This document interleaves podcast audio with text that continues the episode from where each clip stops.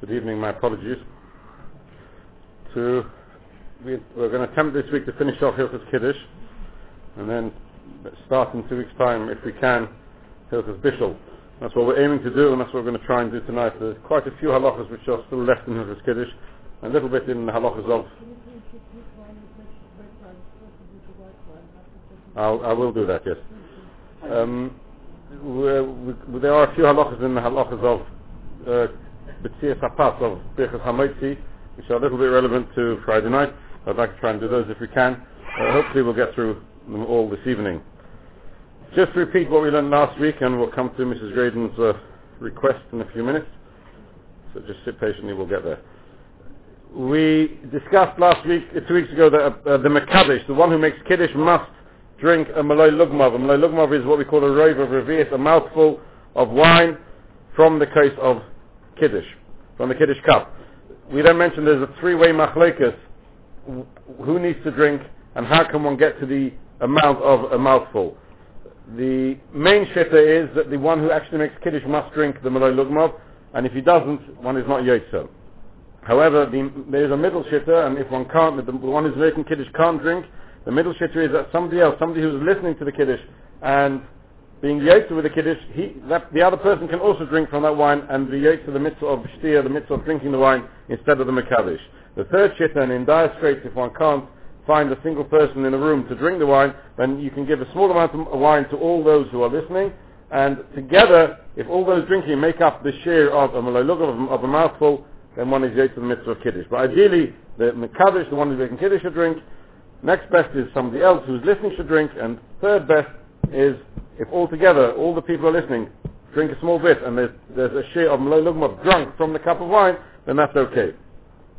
We then mentioned the the uh, halacha of if the listeners, when can they drink? Can they drink before the Makadish or do they have to wait till the Makadish is actually drunk?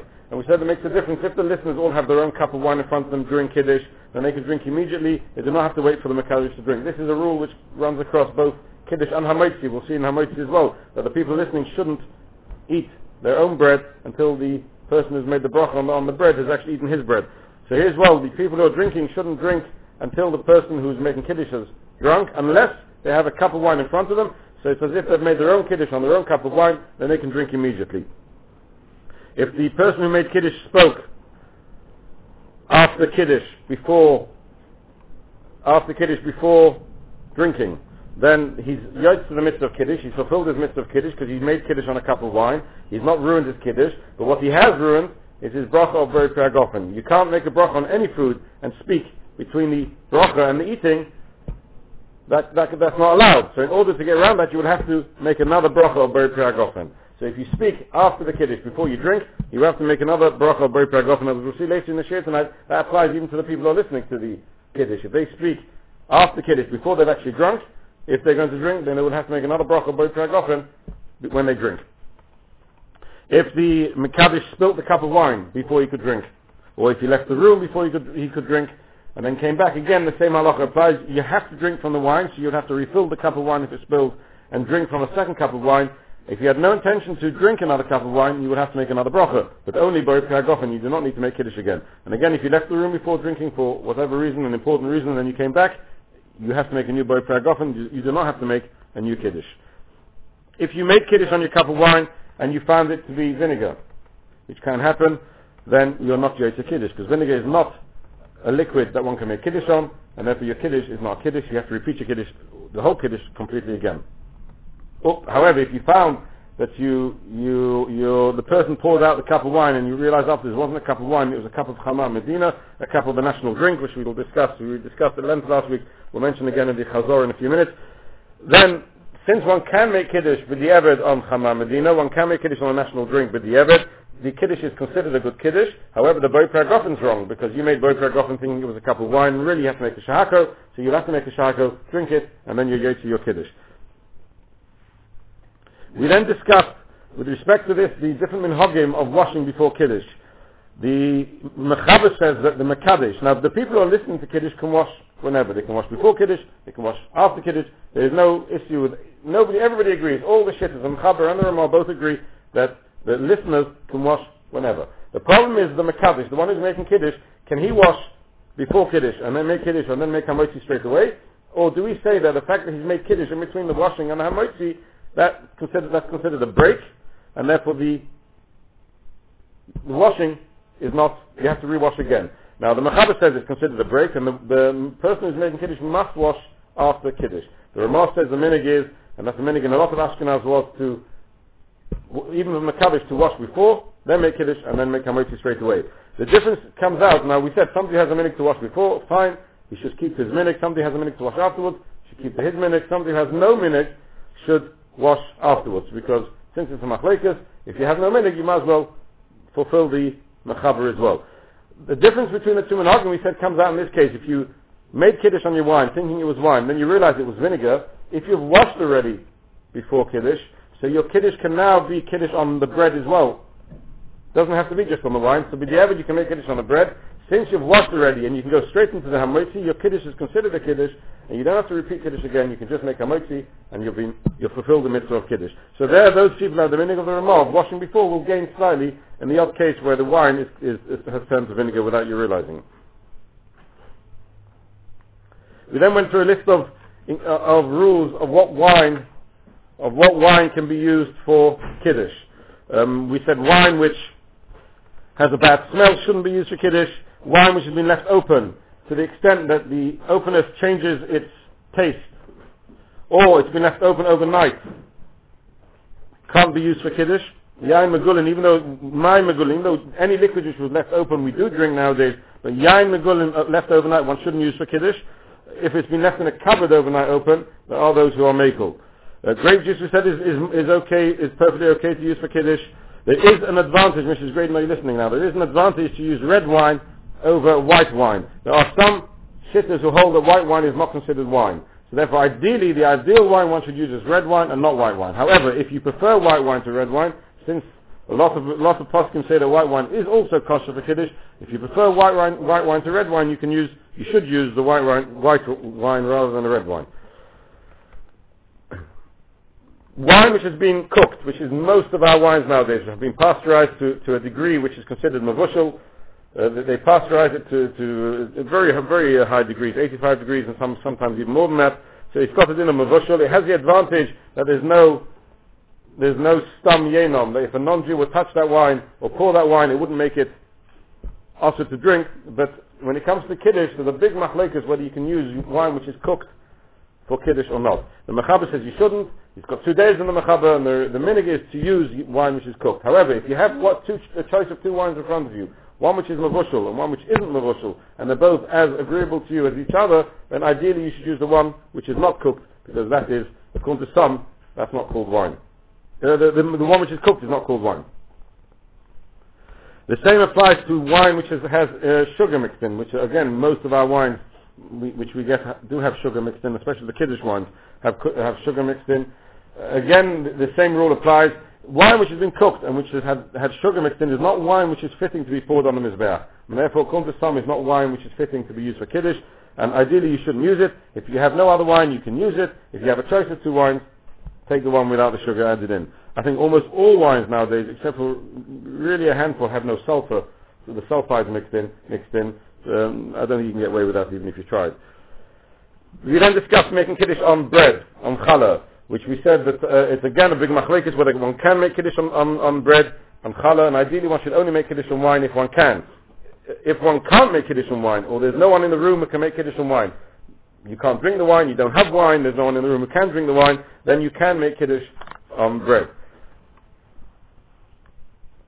The other liquid that kiddush can be made on is, as we mentioned before, is Chamar Medina, uh, a liquid which is the national drink. The national drink doesn't actually have to be the national drink, uh, such as Coca-Cola is in America. It's a drink which, as we discussed last week, either you would serve a respected visitor or a drink that the average person will drink together with a normal meal. So Chamar Medina would constitute um, whiskey, beer, things like that, which are in effect national drinks, drinks that everybody will drink together with a meal or serve visitors that's considered Chamar Medina. If you have Chamar Medina and you have bread, but you have no wine, then Friday night you should ideally make Kiddush on bread. The Shabbos morning, if you make Kiddush on bread, where the, the, the whole bracha of Kiddush on Shabbos morning really only constitutes of the, the bracha of Pragofen, or the bracha of Hamotzi, the, The other bits that we say before are just to make it sound more kiddushy, but really the main kiddush, the actual kiddush is just the birchas hamotzi or the birchas boipragofan. So if you made kiddush on bread, you would have no visual difference between the average, the meal without kiddush and the meal with kiddush, because you're going to make hamotzi anyway. So therefore, ideally on Shabbos morning, you should make kiddush on Chama Medina. And the minig is in, in the olden days, where in the time of the Mishnah Berurah, pre-war days, where wine was expensive, then it was standard to make kiddush on Chama Medina. Beer was cheap, wine was expensive. Shabbos morning, Friday nights, everybody used to make kiddush on wine because there was a kiddush deraisa. Shabbos, Shabbos morning, which is only Rabbanon, it was standard practice to make kiddush on Chama Medina. And that's why that practice has continued among certain sections of Klal Yisrael, especially amongst the Hasidim. They are quite happy to make Kiddush Shabbos morning, get the Kiddush on a minuscule amount of Chama Medina. Uh, we then discussed just finally other liquids that could, could according to some, be, be constituted as, be called Chama Medina. Tea and coffee, according to most poskim, is called Chama Medina. And if one can't make Kiddush on wine on a Shabbos morning, or whiskey, or beer, then you can make Kiddush on tea or coffee. Um, milk, fruit juices, lemonades, etc. These are big machlekes in the poskim and should be avoided unless you have nothing else to make kiddush on. They should be avoided. And that really brings us to the end of, very briefly, to the end of, of the previous year. Now to move on to the final stages of Hilchas Kiddush, uh, one or two not so relevant halachas, but quite most of them are very relevant. And we'll start with the non-relevant halachas. Some of you have only a cup of wine. Now, we mentioned before that there is a chiyuv to drink, at least the Makadish, the one who's making Kiddush has to drink from the wine. The people who are listening don't really have to drink from the wine that Kiddush has been made of, but the Makadish, at least the Makadish has to drink from the wine. Now, how much wine does he have to drink? I mean, if he would spill the wine by mistake after he's made Kiddush, before he's drunk, does he have to refill a whole revius, the whole cup of wine? Can he just pour a little bit of wine in and drink that? Now, that's, uh, again, uh, not clear in the Shulchan Aruch, and the Avraham takes on that you have to have a revius of wine just in the cup to drink from. The Mekadosh should always drink from a, a, a, cup of wine which has a revius in it. The difference is if the person has visitors, for instance, and doesn't want to drink from the cup of wine and then give that wine out to the visitors, which is not hygienic, it's already mentioned in halacha, one shouldn't quite do that, then after Kiddush he pours his wine into a separate cup.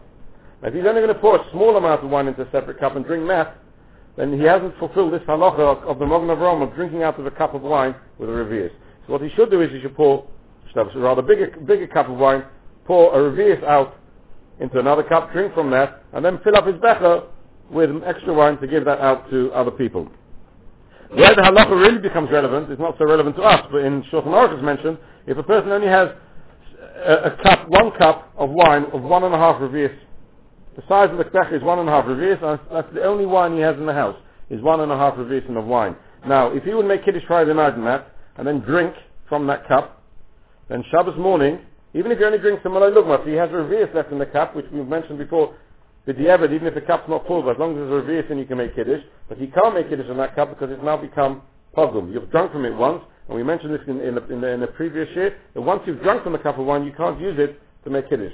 So what, what must he do? He must, before he drinks, pour some wine out. So here again it becomes relevant. Do you pour a small amount of wine out, drink from the second cup, and leave the rest of the, the Kiddush cup for Kiddush tomorrow?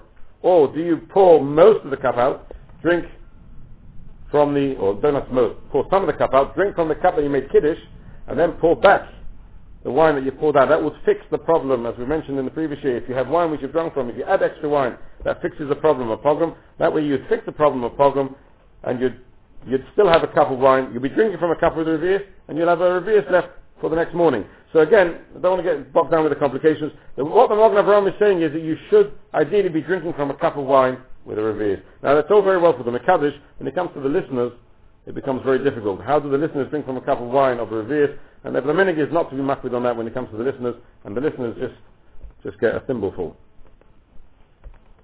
if you're lucky. if you only have one cup of wine, which has to last you for Friday night, Shabbos morning, and Havdalah, then ideally you should leave the cup of wine for Havdalah and make Kiddush on bread.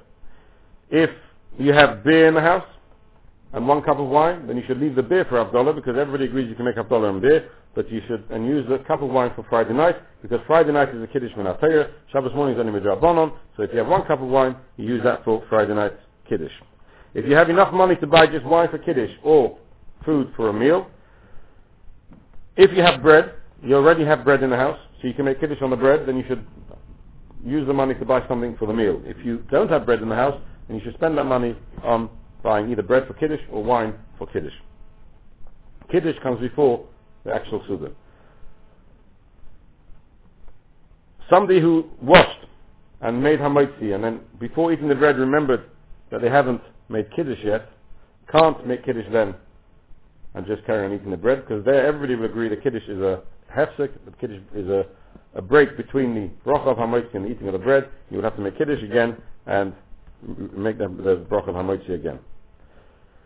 Okay, that brings us to the end of the halachas aren't so relevant, but uh, interesting enough. Now to move on to that which is much more relevant is Kiddush Makom Suda. Kiddush Makom Suda is extremely important. It's a halacha which people aren't so aware of.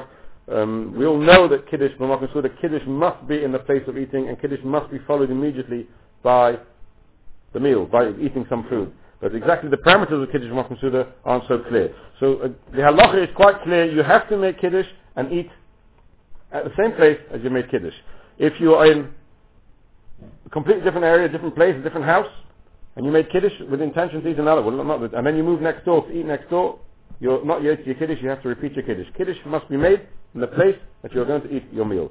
Now, what exactly constitutes a place that's going to be, that's going, that's where you're going to eat your meal isn't clear. If you're in a, ro- a big room, and you have the meal on one side, and you were standing, made kiddush on the other side of the room, even if it was so big that you couldn't see the place you were making kiddush, as long as it's one big room, from one corner of the room to the other corner of the room is considered the same place. You don't have to make Kiddush again. If you're in two separate rooms, two separate rooms in a house, if you have no intention to eat, that means you made Kiddush in, that, in, in one room, thinking you're going to eat there, and then you move next door to eat next door, you, with the Eved, if it's in the same house, you don't have to, sorry, if you don't have any intention, you have to make Kiddush again. If you do have the intention to eat in the other room, if you made Kiddush in one room with the intention to eat in the other room, then b'di'evet, you can eat in the other room, you don't have to make Kiddush again. That means if you make Kiddush in one room with no intention to eat in the other room, you must repeat the Kiddush.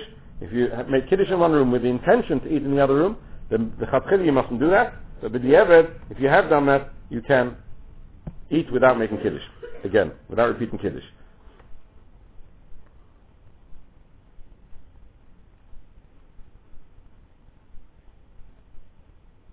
If you're in a, a, second room without any intention to eat in the in in, in, a, in a second room, I mean you made kiddush next door and you didn't intend to eat in here, but you could see from the place of kiddush the place where you were eating. Again, the dieva that constitutes one room, and therefore you don't have to repeat kiddush. So if you made kiddush in a, sec- in a separate room from where you were eating, if you had intention to eat in a separate room at the time of kiddush, or you could see the place you were eating from the room, from the place, from the room that you made kiddush, but the evid you don't have to repeat kiddush. But lechatchila, you mustn't rely on that. You should make kiddush in the very place that you are eating. If you are in a separate room and you have das, you have the intention to eat in another room.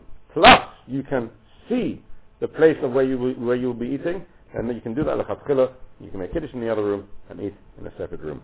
So to repeat that very briefly, in one room, from one side of the room to the other room is considered the place of eating. A separate room without any intention to eat in, in, in the other room, without being able to see the place of where you shall be eating in the other room, you have to repeat Kiddush. If you can't see the place where you'll be eating, or you have intention to eat in a separate room at the time of Kiddush, but the Eved, you don't have to repeat Kiddush. If you had the intention to eat in a separate room, and you could see both together, you could also see the place where you, where you intended to eat in the other room, you do not need to repeat Kiddush. Not only do, sorry, not only you don't need to repeat Kiddush, you can actually make Kiddush in the other room. This becomes relevant with sukkahs, people on sukkahs who are making kiddush in a sukkah and perhaps eat in the house. This is where it really becomes relevant. Sukkah is another issue, but if one has, one can see from the sukkah the, uh, the other room, and you have an intention to eat in the other room, you can chatchila make kiddush in the sukkah and eat your meal in the house.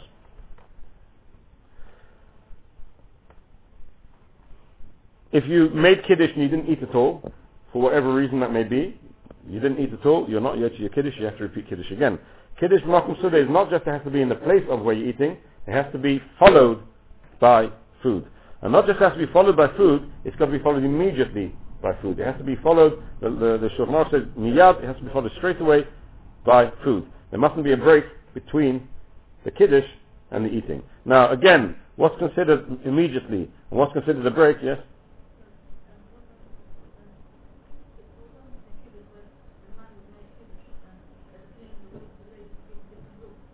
That's okay because you are standing where you're eating and you're going to be eating where, where you are making kiddush, where you are Yosef kiddush, that's where you're eating.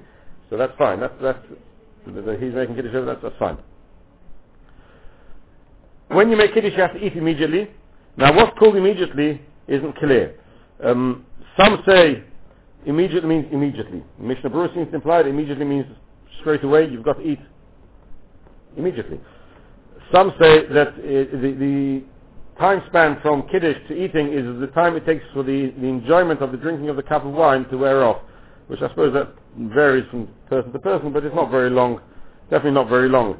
The Aruch HaShulchan says that the word immediately doesn't quite mean literally, it just means don't delay unnecessarily.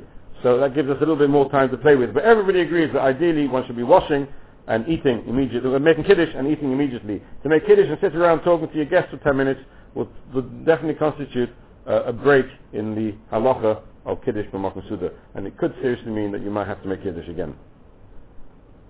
If one made Kiddush with intention to eat immediately, and something cropped up and you have to leave the room, for instance somebody needs to be excused or something to that effect, then that's not considered a break, that's, that the, one doesn't need to repeat Kiddush again. Or even if you didn't leave the room, but something cropped up which you had to, which had to be taken care of immediately, since your intention is to eat and you really mean to eat straight away, this, this disturbance came in the way, that doesn't constitute a break, and therefore you don't have to repeat Kiddush again either. Or if the break was the Tzorich Suda, you were searching for the salt and you couldn't find the salt for the bread, and it took you 10 minutes till you found it, again, that wouldn't, that wouldn't constitute a break and you wouldn't need to make Kiddush again. But the rule is that Kiddush B'makom Suda must be at the place of where you're eating, and you must eat immediately following the Kiddush.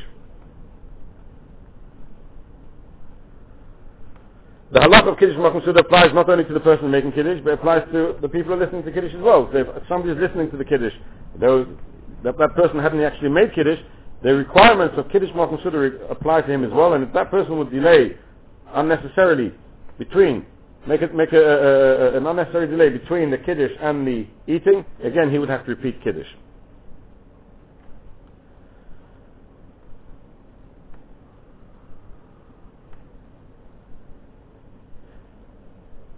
Somebody who needs to, needs to hear Kiddush, but can't make Kiddush on their own, an elderly person, or somebody who's sick and can't, can't drink the wine, and the only person who can make Kiddush for them is somebody who hasn't yet made Kiddush and has no intention to make Kiddush for themselves now. The halacha is that that person, the Diavad, can make Kiddush.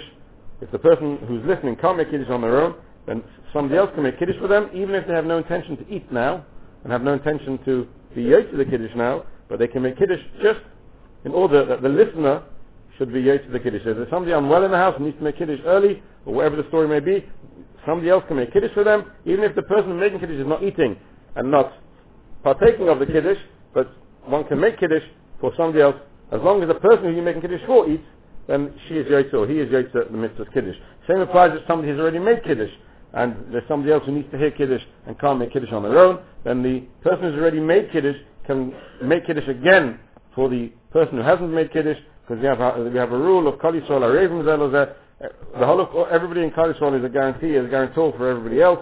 So if one person needs to hear Kiddush, I am required to make sure that that person listens to Kiddush, and that gives me the ability to make Kiddush, even though I've, I've already made Kiddush once before. A woman can make Kiddush as well. A woman is Mechuyev in Kiddush as much as a man is Mechuyev in Kiddush. Except that a woman shouldn't make Kiddush for, for another man who's not a member of the household, as we mentioned in the previous year, ideally.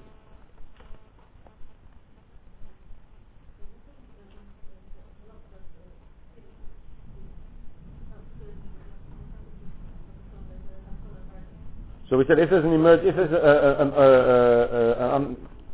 a, something which came in the way by, you know, by accident, it's not your fault, that's not constituted a break.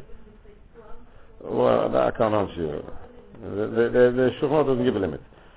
So a break, I suppose, uh, I suppose if it takes, if you're busy with it the whole time, maybe that's not, not considered a break. I imagine till you, till you, if you get back immediately to your meal, then that would be okay.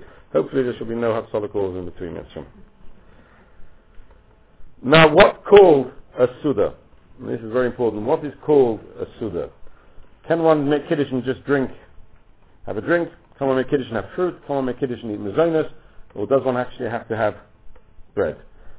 Again, it's a very enormous machlekes in, in, in, the, in the poskim, and the Shulchan Aruch the, the, the Vilna Gaon took on that one can only make Kiddush on bread and nothing else. If whenever, whenever one makes Kiddush, one has to wash and have, and have bread immediately. And there are some people, quite a lot of people who are makpid on that and will never make Kiddush just on anything else besides bread.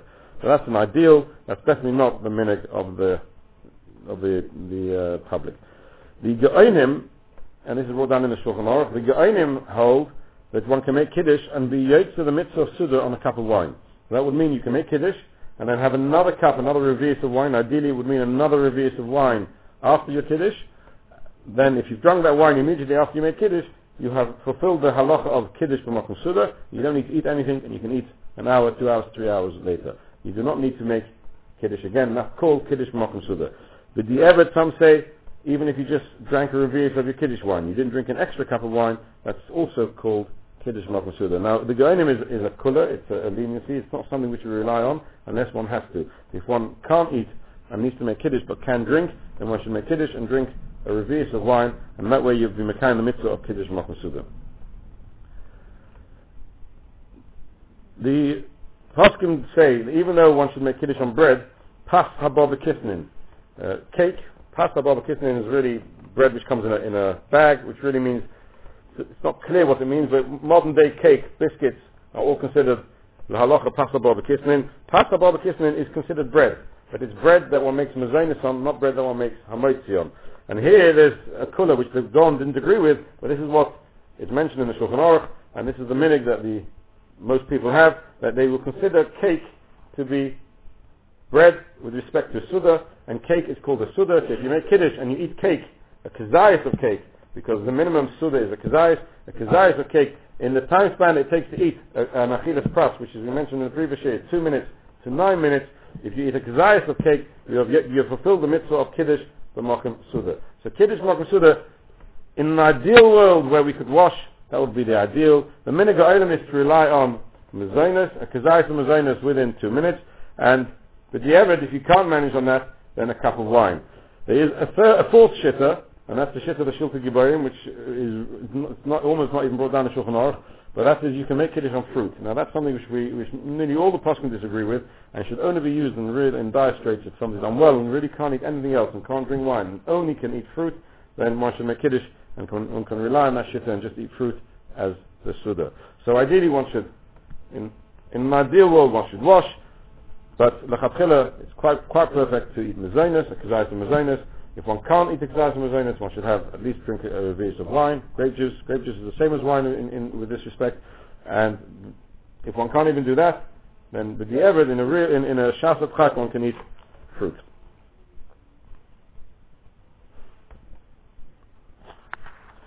Mezainis, Tasa Baba Kisnin, we must know Tasa Baba Kisnin is only bread, only cake which is Mezainis. So on Pesach, those who don't eat um, matzah meal mixed with water, with any liquid, so therefore don't eat Mezainis cake, only have Shahako cakes. And Shahako cake is not considered Tasa Baba Kisnin and cannot be used to be called a Suda for Kiddush. So on Pesach, if you only have Shahako cake at home, the only way you can be Mekayim the, the Kiddush Makom Suda is to wash immediately, unless if you can't wash and you really need to have a drink, and you can make Kiddush and drink a glass of wine, and the ever the the Kiddush that way. Those who are listening to Kiddush, those who are listening to Kiddush, not the one who's actually making Kiddush, the ones who are listening to Kiddush must, must ideally listen to every word of Kiddush. If they don't hear every word of Kiddush, it, it's possible that they've not fulfilled the mitzvah of Kiddush. They have to hear every single word of Kiddush. They shouldn't speak from the time the Kiddush has been started, right way through till after the Mekadosh has drunk some of the wine. So they've got to stand there quietly and listen to, the, to every word of Kiddush and remain quiet if they can till the end of the Mekadosh actually drinking. If one couldn't remain quiet for that long, or the fellow who was making Kiddush uh, was saying with a lot of kavanah and it was taking too long and one had to speak in the middle somewhere and one did speak, then where one speaks makes a difference whether one has to repeat Kiddush or not. If one spoke in the middle of Vayichulu, then as we mentioned in the previous year, Vayichulu is not really part of Kiddush. If you heard every word of Kiddush from the word Priagofen right through to the end of Kiddush, that's fine. You don't have to repeat Kiddush at all. If you spoke during the Bori Priagofen, but you didn't speak during the bracha of Kiddush. You heard the whole bracha of Kiddush, but you didn't hear, I mean, you spoke during the Boi Priagofen. So the Boi Priagofen you haven't fulfilled. You're not being yotze your Boi Priagofen with a Makadish because you spoke, but you have fulfilled your mitzvah of Kiddush. So all you have to do is before you drink is to make a bracha of Borei Pri Hagafen. If you spoke during the first few words of the bracha of Kiddush, that's Baruch Atah Hashem Elokeinu, the words Baruch Atah Hashem Elokeinu, or you spoke in the last few words, in the Baruch Atah Hashem Mekadesh HaShabbos, then you have to repeat the Kiddush. You have no choice, you have to repeat the Kiddush again. So if you spoke in the opening words of the, of the of Kiddush, if you spoke in the final words of the bracha of Kiddush, you then have to repeat the Kiddush. If you spoke in the middle of the bracha of Kiddush, if you heard every word, you, might, you, you spoke, but at the same time managed to hear every word, then b'dieved you do not need to repeat Kiddush again. And as we mentioned before, if you spoke after Kiddush was finished, before you're actually drunk, then you've been late to Kiddush. If you, if you come, if you are going to drink wine, you have to make another borei pri hagafen, because since you spoke in between the borei pri hagafen and the drinking, that's, that's considered a, a hefsek, you have to repeat the borei pri hagafen again. So we'll just repeat that once more just in case, because it can happen, especially with children. If you spoke during Vaychulu, if somebody spoke during Vaychulu, you do not need to repeat Kiddush again. Vaychulu is not really part of Kiddush. If you spoke during the bracha of Borei Pri Hagafen, then when you drink wine after Kiddush, you have to make a new Borei Pri Hagafen, but you are, you have fulfilled your mitzvah of Kiddush. If you spoke during the beginning of the first few words of the bracha of Kiddush, that's Baruch Atah Hashem in the first few words of the bracha, or in the final words of the bracha, Baruch then you have to repeat Kiddush again. If you spoke in the middle of the bracha, it's not so not so clear to Machlokes whether you would have to repeat again, so therefore we don't repeat again. That's only if you, if you heard all the words of Kiddush. If you spoke and therefore missed some of the words of Kiddush, then of course you have to repeat Kiddush again. And if you spoke after Kiddush, but before you drunk, then you have to repeat the Borei Pri Hagafen, but you do not have to repeat, repeat Kiddush. Those who are listening to Kiddush must answer Amen, but shouldn't say Baruch Hu Shemoy. Because again, Baruch Hu Shemoy could be considered a break, could be considered speaking. It's not the same as Amen. Amen is a must. Baruch Hu is not a must. So Amen you must answer after every bracha, but Baruch Hu you shouldn't answer because that could be considered a hefsek in the bracha. However, if you did say Baruch Hu you don't have to repeat Kiddush again. So that really brings us to the end of Birchas Kiddush. And we'll just spend uh, another few moments, if you don't mind, on a few basic halachas of Birchas HaMoitzi. Birchas HaMoitzi on Friday night, Shabbos morning, the minig is, the halacha is, is to have Lechem Mishneh. Lechem Mishneh means you should make the, brach, the of Hamoitzi, Zeichel Lamon, you should make the bracha of Hamoitzi on, a, on two complete loaves of bread. It should be two, and it should be complete loaves of bread. A complete loaf of bread means complete. However, if it's got a split in it or a crack in it, but the loaf is actually complete, that's considered complete a split in it. A split can mean a cut, not just a split. It can mean even a cut right the way down. As long as it's by holding the smaller side, the larger side will still remain attached. It won't fall off from its own weight. It's still attached to the, left to the degree that by holding the smaller side, the heavier side will still remain attached, then it's considered shalim, and one can happily use it for lechem mishneh. If it would fall off, then it's considered split, and it's not considered uh, uh, a, a, a shalim. Bread which sticks together in the oven and you separate it after after baking. Some poskim seem to say that's okay. I think the Jinsky's and all the bakeries around here seem to rely on those poskim. But all their bread is, uh, almost all of it is stuck together at baking and then pulled off after baking. So with the Eved, one can rely on those poskim who are and consider it a lechem mishneh. If one doesn't have shlemus, then you should, uh, you can make you should have you should make uh, lechem mishneh with two pieces. There should be two. If you have one shalem and a piece, then make make lechem mishneh on a shalem and a piece. If you have no bread at all in the house, but the eved, as we mentioned before, since pas and cake is considered the suda, you can be kaver your suda on pas and if you fix a suda on pas you make a motzi on, on pas as well. So if you take two complete pas either a cake or biscuit, etc., should be the share of a If you take two complete cakes of biscuits, that will be considered shlemus, and you could be there and make kiddush on that. If Moshe Feinstein was makel you can even use frozen bread, frozen challah, as a lechem mishneh. So if you have only one complete challah out, But you have a complete challah in the freezer, then take that out of the freezer, and that, beca- that can be considered your second complete loaf. Now, Friday night, interesting, the Shulchan Aruch tells us that Friday night, the minig is to take a knife and cut, make a, uh, not, not a complete cut, make a, a, a sign of a cut, just a, a, a very small indentation in the complete challah, not to make it, not to, not to render it not complete, but to see it, have a sign of where one's going to cut later. In, during the week one would cut even further, but Friday night we just make, because we need shlemus, you just make a very a, a slight indentation. Now the Shulchan Aruch tells us that the one that you've cut, which is the one that you're going to eat on Friday night, the Ramah says should be the lower challah, and on Friday, and the other, and the, not the one that you're not going to eat should be the upper challah. Shabbos morning, the one that you eat should be on top, and the one that you're not going to eat should be underneath.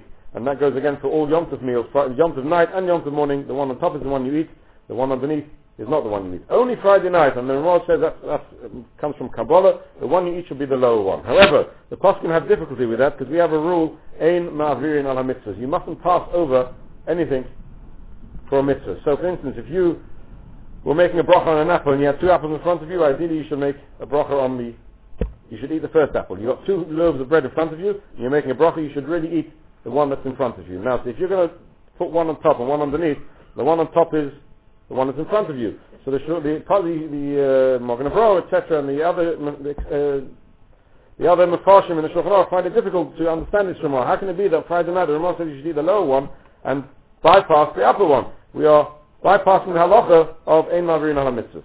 And therefore, some poskim say when you have a Kabbalah against the Gemara, we always stick to the Gemara, and therefore you shouldn't eat even Friday night the lower one, you should only eat the upper one. However, the Taz, and that's how we take on the halacha lemaisa, most minig is, is like the Taz. The Taz says you can get around that very easily. If you just pull the lower one slightly nearer and the upper one slightly further away, then you've got, you've fulfilled both requirements. You've, you've fulfilled the Kabbalah of having the bottom one being the one that you eat, and the top one, the one that you're not eating, and you haven't been ma'ave ala mitzvahs, you haven't passed over the top challah because the lower one is closer to you.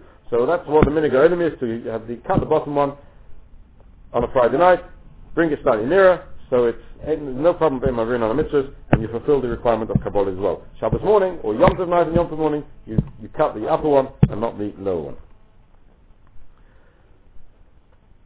Again, when one is being motzi other people with a, with a bracha of amritzi, the person who's making, as we mentioned before, the person who's making the bracha should eat before the other people eat, and once he's eaten, then you can give your challah to the people who are listening. And two more small rules which apply to around the year, nothing to do with Shabbos, but it's more relevant for us for Shabbos. One shouldn't throw bread across the table. Some some Chassidim do have the meaning, if I know right, because if I remember right, to throw bread, but the Shulchan seems to say one shouldn't throw bread across the table. Um, uh, and one final law, you shouldn't pass the bread from one hand directly to another hand, because in the, in the old days that was the meaning of Avelim, they would pass the bread from the person who was slicing the bread directly to the hand of the oval, and that was a sign of Avelis. In order there shouldn't be a sign of Avelis which could bring bad luck into the house, Shulchan says you shouldn't pass directly your bread from the hand of the person who is making the bracha to the person who is taking it. You should put it down on the table and let them take from the table. And that's more or less the minig of most of us. So that brings us to the end of Kiddush and Birchas HaMoitzi, and uh, we'll now move into the actual Suda itself. But to understand and go through the halachas of the Suda, we have to understand the halachas of Chazorah, Shihir, and Bishul, which are extremely relevant and extremely important. The halachas of keeping food on fire, on a hot plate, with a blech, without a blech, returning to a fire, with a blech, without a blech, with, uh, onto a hot plate, etc. And what, what's considered bishul, what's not, not considered bishul, if your cholent is burning, can you add hot water, etc. All these shilas we'll try and cover Hashem in the coming shiurim. So in the next, next uh, in two weeks' time, and uh, some of the shiurim afterwards, which will try and cover all those halachas. Just to finish off very briefly with a, a short halacha. Tonight, I'm sure you've all realized, is Chamisha Asr B'Shvat. Tesvav B'Shvat is Rosh Hashanah Leilonis, Lahalacha B'Shilul. The Mishnah tells us it's Machlokes B'Shama B'Shilul. Is it Aleph B'Shvat? Is it Rosh Chodesh Shvat Rosh Hashanah Leilonis? Is it the 15th of Shvat, which is tonight Rosh Chodesh Leilonis? And we take on like B'Shilul, Halacha, but the 15th of Shvat is the Rosh Hashanah Leilonis. Rosh Hashanah Leilonis, though it's not just a birthday for the trees, it can't be. We don't say Tachanun on, on Tesvav B'Shvat. If we don't say Tachanun, there must be a Yom Tov there for us as well. There must be something in the day of, of the Tesvav B'Shvat which applies to us, not just to the trees. The Mefarshim, all of them go on the same on the same lines. They all explain it on the same lines. That the Pasuk calls a, a man Adam, the Adam Eitz Man is compared to a tree, and there's many reasons why man is compared to a tree. I don't want to spend time on that tonight. But man is compared to a tree, and if it's Rosh Hashanah Leilames, there's an element of Rosh Hashanah here for man as well. We've discussed this a few times, but we'll mention it again. Man is made up always of three parts. He's made up of what we call the nefesh, the most physical side of man, which in the in the makeup of the physical person, the Mefarshim explain that's considered that's the kloyos, the kidneys. The kidneys is the lowest organ in the body. It's the organ which cleanses the blood. That's considered the most physical part of the body. That's the the kidneys. That's, that corresponds to the nefesh, the physical side of a person. We have the ruach, the life of, of a person, which corresponds to the heart. The heart is what beats the, the, the oxygen, sends the oxygen, the oxygen, oxygenated blood around the body. That's the heartbeat is the sign of, of, a, of a living person. The heart constitutes the ruach of a person. And the heart, Chazal tell us, is placed a third down the body. I mean, just at the end of the third, the beginning of the second third of the body, that's where the heart is placed. And at the top third of the body, we have the brain, the seichel, which is the seichel of a person, which is the intellect of man, which is the highest and the uppermost part of a person. So man's made up of three parts. The physical part, which is really dormant, it has no life in its own, in its own right. Its life only comes from the ruach, from the heart. The heart is really the, the living being, is the heart, and the intellect is what's really above, above the person. The same is very, very much the same thing applies right through the year. If you count the number of months in the year, you'll find that Shvat, Aleph Shvat, and Tesvav Shvat falls in just at the beginning of the second third of the year. You have Tishri, Cheshvan, Kislev, and Teves, which is the first third of the year. Then Shvat starts the second third of the year. So in, in Tishri, Cheshvan, Kislev, Teves, that corresponds to the nefesh, to the most dormant part of man. That, that's really this. no life around. The trees are bare. Everything's dark. It corresponds to the, the, the, the part of man that is dormant, as if, as if there's no life there, as if it has no, no spirit, no spirit of life in it at all. Shvat begins the third the, the second third of the year. The second third of the year is where the heart is. That's the life of a person. So Shvat is the beginning of the renewal of the life of the year. Shvat is when the sap begins to rise up in the trees. So that life is beginning to revive itself in the second in the second third of the year. That's Shvat. That corresponds to the heart. Hakadosh Baruch Hu sends down in this second third of the year starting with Shvat, according to Beis in the beginning of Shvat, according to Beis in, in Petrov Shvat, HaKadosh Baruch Hu sends this new renewing, renewal of life down, which is evident in the physical world, evident in the trees, which are in the physical world, that there the, this renewal is evident, but this renewal is there for everybody. It's not there just for the trees. It's there for man as well. There's a new spirit of life which gets sent down, beginning of Shvat, which a person who understands and can feel and tries to attach himself to can really be elevated in this new spiritual life which is coming down on Shvat. If you follow the year through, you will find that Shavuos falls in the last third. You have Shvat, Adar, and Nisan here, and then Sivan, Tammuz of Elul. Sivan is where Shavuos is. That's the beginning of the third, the top third, which is corresponds to the Seichel. That's when we got the Torah. The Torah is the Seichel of Klal Yisrael. The Torah, the Torah represents the intellect of Klal Yisrael. So the cycle of the year very much corresponds to the cycle of to the, to the makeup of man. And just as in the cycle of the year there's this new re- re- renewal, this new revival, revival, this new freshness, this new life which is taking place all around us, beginning in the Tesla of the Shvat, that same renewal is there for us to grab and for us to take and for us to attach ourselves to. And we can take that new life, new spiritual life which Ribono Shel Olam is sending down, which is evident in the physical world, and if we attach ourselves to that, we can reach much greater heights enormous heights in spirituality, starting from Tesvav V'Shvat right way through to the end of the year. Because Tesvav V'Shvat is Rosh Hashanah Lilamos, it means it's, it's a, new, a, a new beginning of a year for man as well. It's the beginning of a year of a spiritual year for man. It's a time when a person can throw off the winter blues and start looking forward to the sunshine and to the positiveness of the summer. It's a time when there's, there's renewal, renewal in the air, and that's a time when we can really take to ourselves in a spiritual way, be it through, through understanding, through keeping, halachas, be it through, through davening, through the men learning, wherever it may be. It's a time for refreshing ourselves and attaching ourselves to this new life which the Shalom is sending down. And if we do that, we can reach tremendous great heights. And discuss all that, we can be zeicher to be uh, Hashem ben Amen.